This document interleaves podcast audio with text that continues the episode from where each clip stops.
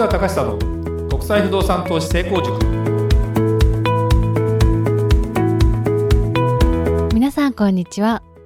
市川隆久の国際不動産投資成功塾ナビゲーターの吉川良子です。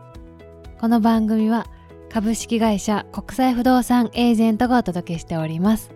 市川さんこんにちは。はいこんにちは。国際不動産エージェント代表の市川隆久です。良子ちゃん、はい。最近まあ YouTube とかねいろいろ流行ってるけどテレビって今なん見てます？まあちょこちょこ見てますが。見てるとなんかある？みみ見てる番組とかあるバラエティ番組とかですかね。バラエティですか、はい。なるほど。僕ねずいぶんやっぱテレビ見る時間減ったんだけどあの朝ドラだけ見てるね。前もおっしゃってましたね実はね。これはもうなんだろう癖になるというか。で今2本立てで朝の7時台ぐらいに BS で古い朝ドラと今の朝ドラ両方やってるわけですよ。これ両方見ちゃうわけ。そうなんですね。そうそうそう。で習慣みたいな。なんかねうんこれはこれであってくれれば他はもういいかなみたいな。で本当はネットフリックスとかも契約してるんだけどなかなかねあ15分だからいいのかもしれないね。一個一個が。だから YouTube 化してるんじゃないあれ。15分じゃない。まあある意味そうかもしれない。そうだから、えーの NHK 朝ドラさんは先取りしてるかなという気がしてなかなかねやっぱまとまった時間を今から1時間とかあの見るぞっていうのをなかなか落ち着かないのかもしれないね。だから僕にとってみるとあの15分っていうのは実はものすごく快適なのかもしれない。だからまとめて録画すると見ないんですよ。だから、まあ、毎回毎回で1話ぐらい飛ばしてもどうせ、まあ、変わんないからさ。っていう感じかな。なんでまあやっぱ時間の使い方も含めてあれはマッチ、まあ、視聴率はそうやっても20%ぐらい維持してるんだけどね楽しいなと。そうですね。気軽に。そう時間が短いっていうのは結構やっぱいいキーワードかもしれないね。はいじゃあ今日のはい。テーマにいきましょう、えー本日はアマチュアが不動産投資でプロに勝つためにはどうすればいいかというテーマで。はい、そうですね。まあ、皆さんね、まあ、これ聞いていらっしゃる方、もちろんプロの方、要は不動産業でもうその業としてる方、で、うちの会社のお客様でも、不動産業の人も結構多いよね。だからそういう意味ではプロじゃプロですよ。そうですねだけど、まあ、海外不動産ということは、プロとしてやってる人っていうのはあんまりいないので、そこをサポートしていきましょうということで、僕らはそれをサポートしていくという本当のプロの立場ということでやってるんだけど、前も言ったかもしれないんだけど、そもそも不動産投資っていうのは、例えば買い付け入れますって言った時に、プロも一緒に買い付け入れるわけですよ。ね。だから、必ずしも素人さんだけ、アマチュアさんだけがやってるような世界ではないわけ。だから、例えばこれをスポーツに例えてみましょうと。まあ、野球でもいいですよ。あの、やっぱプロ野球選手、元プロ野球選手みたいな人が、あの、草野球で投げてみ？打てないよね。全く。そうですねで、ゴルフね、もうプロのゴルファーがいます。一緒に僕も、まあ、プロゴルファーと一緒に回ったこともあるけど、パワープレイぐらいでやっぱ普通に回ってくるわけですよ。まあ、プロだから当たり前なんだけど、僕らどうあがいたってやっぱ勝てなかったりするじゃない？で、そういうのが実は不動産投資業界でも普通に行われてるわけですよ。これがね、ごちゃごちゃなわけ。で、これって、ある意味すごいよね。で、でもね、じゃあ不動産屋さんが絶対に勝ち続けていくかというと、やっぱりですね、そこの分野の、例えば何か特定分野のところのにものすごく詳しい人とか、ものすごく経験値のある人はいいわけ。だけど、そこから一瞬違うところになった瞬間に、全然やっぱり今までの自分の経験値は役に立たないとかいうのはあるんだけど、だからね、結局ね、まあ、どういうことかというと、アマチュアという、アマチュアってのは要は、それを、まあ、本業にしてない。まあ、副業だったらまだセミプロかな。で、アマチュアっていうのは、だから、本当のそれで、まあ、宅建業を持ってる持ってないっていうのも一つの見方なんだけど、まあ、海外不動産だったら別に宅建業って免許いらないからあれなんだけど、まあ、経験値がそんなに多くない人？ということに対して、えーまあ、どういうふうにやっていくのかっていうと、まあ、分かりやすく言うとですね、プロの言うことを素直に聞くというのが一番だよね。まあ、他のスポーツとか習うのもそうだけど、やっぱりプロの言ってることはすごいなということになったりする。だから、そこをまず持ってるか持ってないかで差がつきます。で、まあ、あの、僕らにアドバイスを求めてくるよく今最近個別面談でねそれこそうちの天才鈴木さんにですね、まあ、ズームでの面談がものすごく増えてるわけですよ。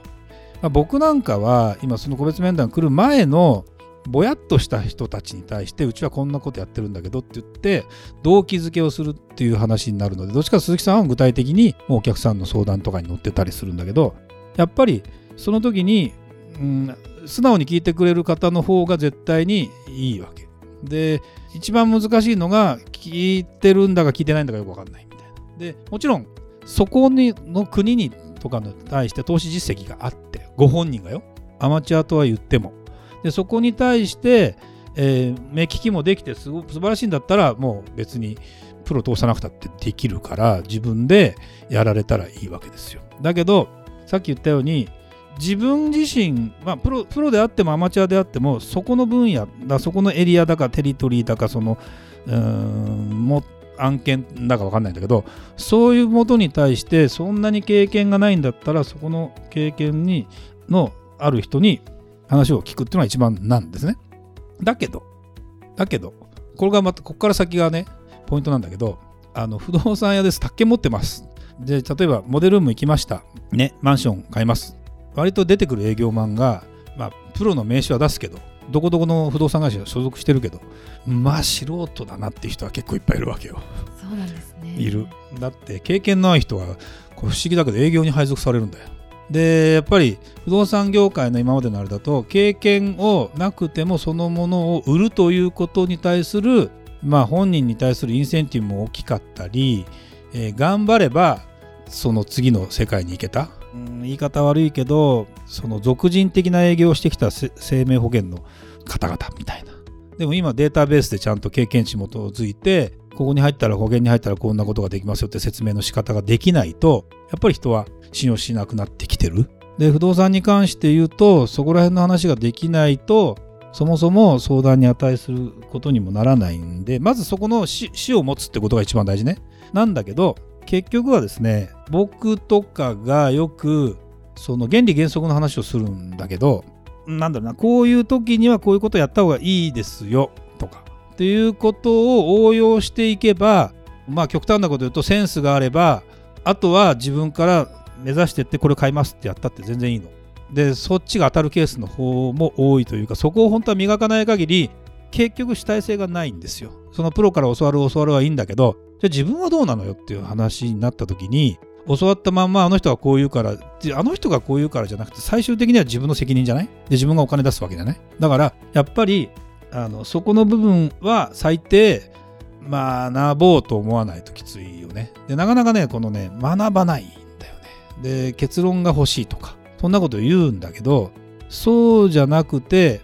そうね。もう任すんだったら完全にプロに任す。でお金があって事業成功してて時間のない人の方が意外と割り切ってじゃああんた信用して任すよと。でそこの人を見る目が一番問題なんだけど実はねそこの人を見る目があの変な人を信用してしまうと自分に跳ね返ってくる。でもそれをそれも経験だと。もし万が一間違えたことがあったとしても、まあ、これもいい経験したなと思えばいいので別にそこをあまりにも慎重になりすぎてもしょうがないしだからうちの会社がなんで今 YouTube とかやってるかというとそういうところを常日頃からこの番組とかを見てもらえば分かってもらえるようにするためにやってるわけですよ。で昔は下手な、まあ、下手なというか広告でしか分からないし特に大手さんが広告出してる方がイメージもあるしあの聞いたことある会社の名前の方がいいからいいんだけど特に不動産の個人のスキルなんていうのはその大手の会社のまあ経営ができる要するにマネージャークラスとかすごいベテランの人だったらいいよ。でベテランの人出てこないしその人までたどり着けないケースもあるしと思うとそうじゃない人の方がいいよね。だから僕なんか思うけどまずアマチュアでも勝てますよはっきり言うと。だって絞れば勝てる。例えばあと経験値を増やせば勝てる。でそんなに不動産もまあ、1回何回か買って売ったりすれば大体パターン的には分かってきてどのタイミングで何をするか。で自分に馴染む方法を編み出せばいいっていうような感じになってくるのででそこでうんまあ向く人は、まあ、要するに学習効果能力が高くてそれなりに吸収力もある人だったら、まあ、基本的に誰でもできるんですよ。だからそこら辺のところはポイントかな。それがでもそのためには人間関係作ることが一番なのでなんでかというと特に不動産の情報なんかはそうなんだけどあでも不動産よりも僕は思うけど金融商品とかの方が選べないよね。あのこの株が好きだっていうね特定な話があればいいけど何が儲かりますか的なところで言うと金融商品の方がアドバイスもらってあのこのこれとこの商品とこの商品組み合わせましょうという提案ではいじゃあ私の資産運用お願いしますっつってそれにコンサル料も出すわけだからよっぽどそっちの方が人を頼るじゃない？で不動産の方が個別銘柄で自分のなりの意見も出てくるからそれよりは盲目的にこの人信じるというよりもこの人の言ってる理屈とこの人の経験値は当然ついていきます信用します。でも自分の目利きという観点もできる限りのことを自分の経験値と置き換えて判断するためにちゃんと情報を整理する。でこの中でポリシーに合ったものを投資していく。でやっぱりねすぐ優れたというか成功してるお客さんはねもう徹底してるねそこが。だぶれない。でだから言ったことを例えばじゃあ業者さんからしてもこういう物件出せばこの人買ってくれるんだなったら出すように努力する。だからそういうところが大事なんだろうね。その駆け引き云々というよりもそんなような話になるのででも間違えてほしくないのはもうプロも混在してますから。でプロだって間違えますから。と思えばあるところの特定分野の部分で成功していけばいい。でも最初何もない時はやっぱり自分で情報をちゃんと YouTube なり何なりで全部取ってもらってセミナーもまあ5回10回参加してもらってで個別相談してでそれでだんだん木が熟してきた時にもう買うって話で僕はいいと思う。でうちの会社はそれが分かってそういうスタンスでお客さんを受け入れようとしてるのでそういう人にやっぱりあのやってほしいしね。と思いますんでぜひね普通だとプロに絶対勝てないんだけどあの 勝てますからねこれうまくやれば、うん、あのプロだからといって全てが勝てるわけではないのでぜひですねちょっとそういうのあたりはそう細かい分野も含めてちょっと勉強一緒にしていきましょうって感じですかね。そうですね。はい、はい、ありがとうございました。それではまた次回お会いしましょう。ありがとうございました。ありがとうございました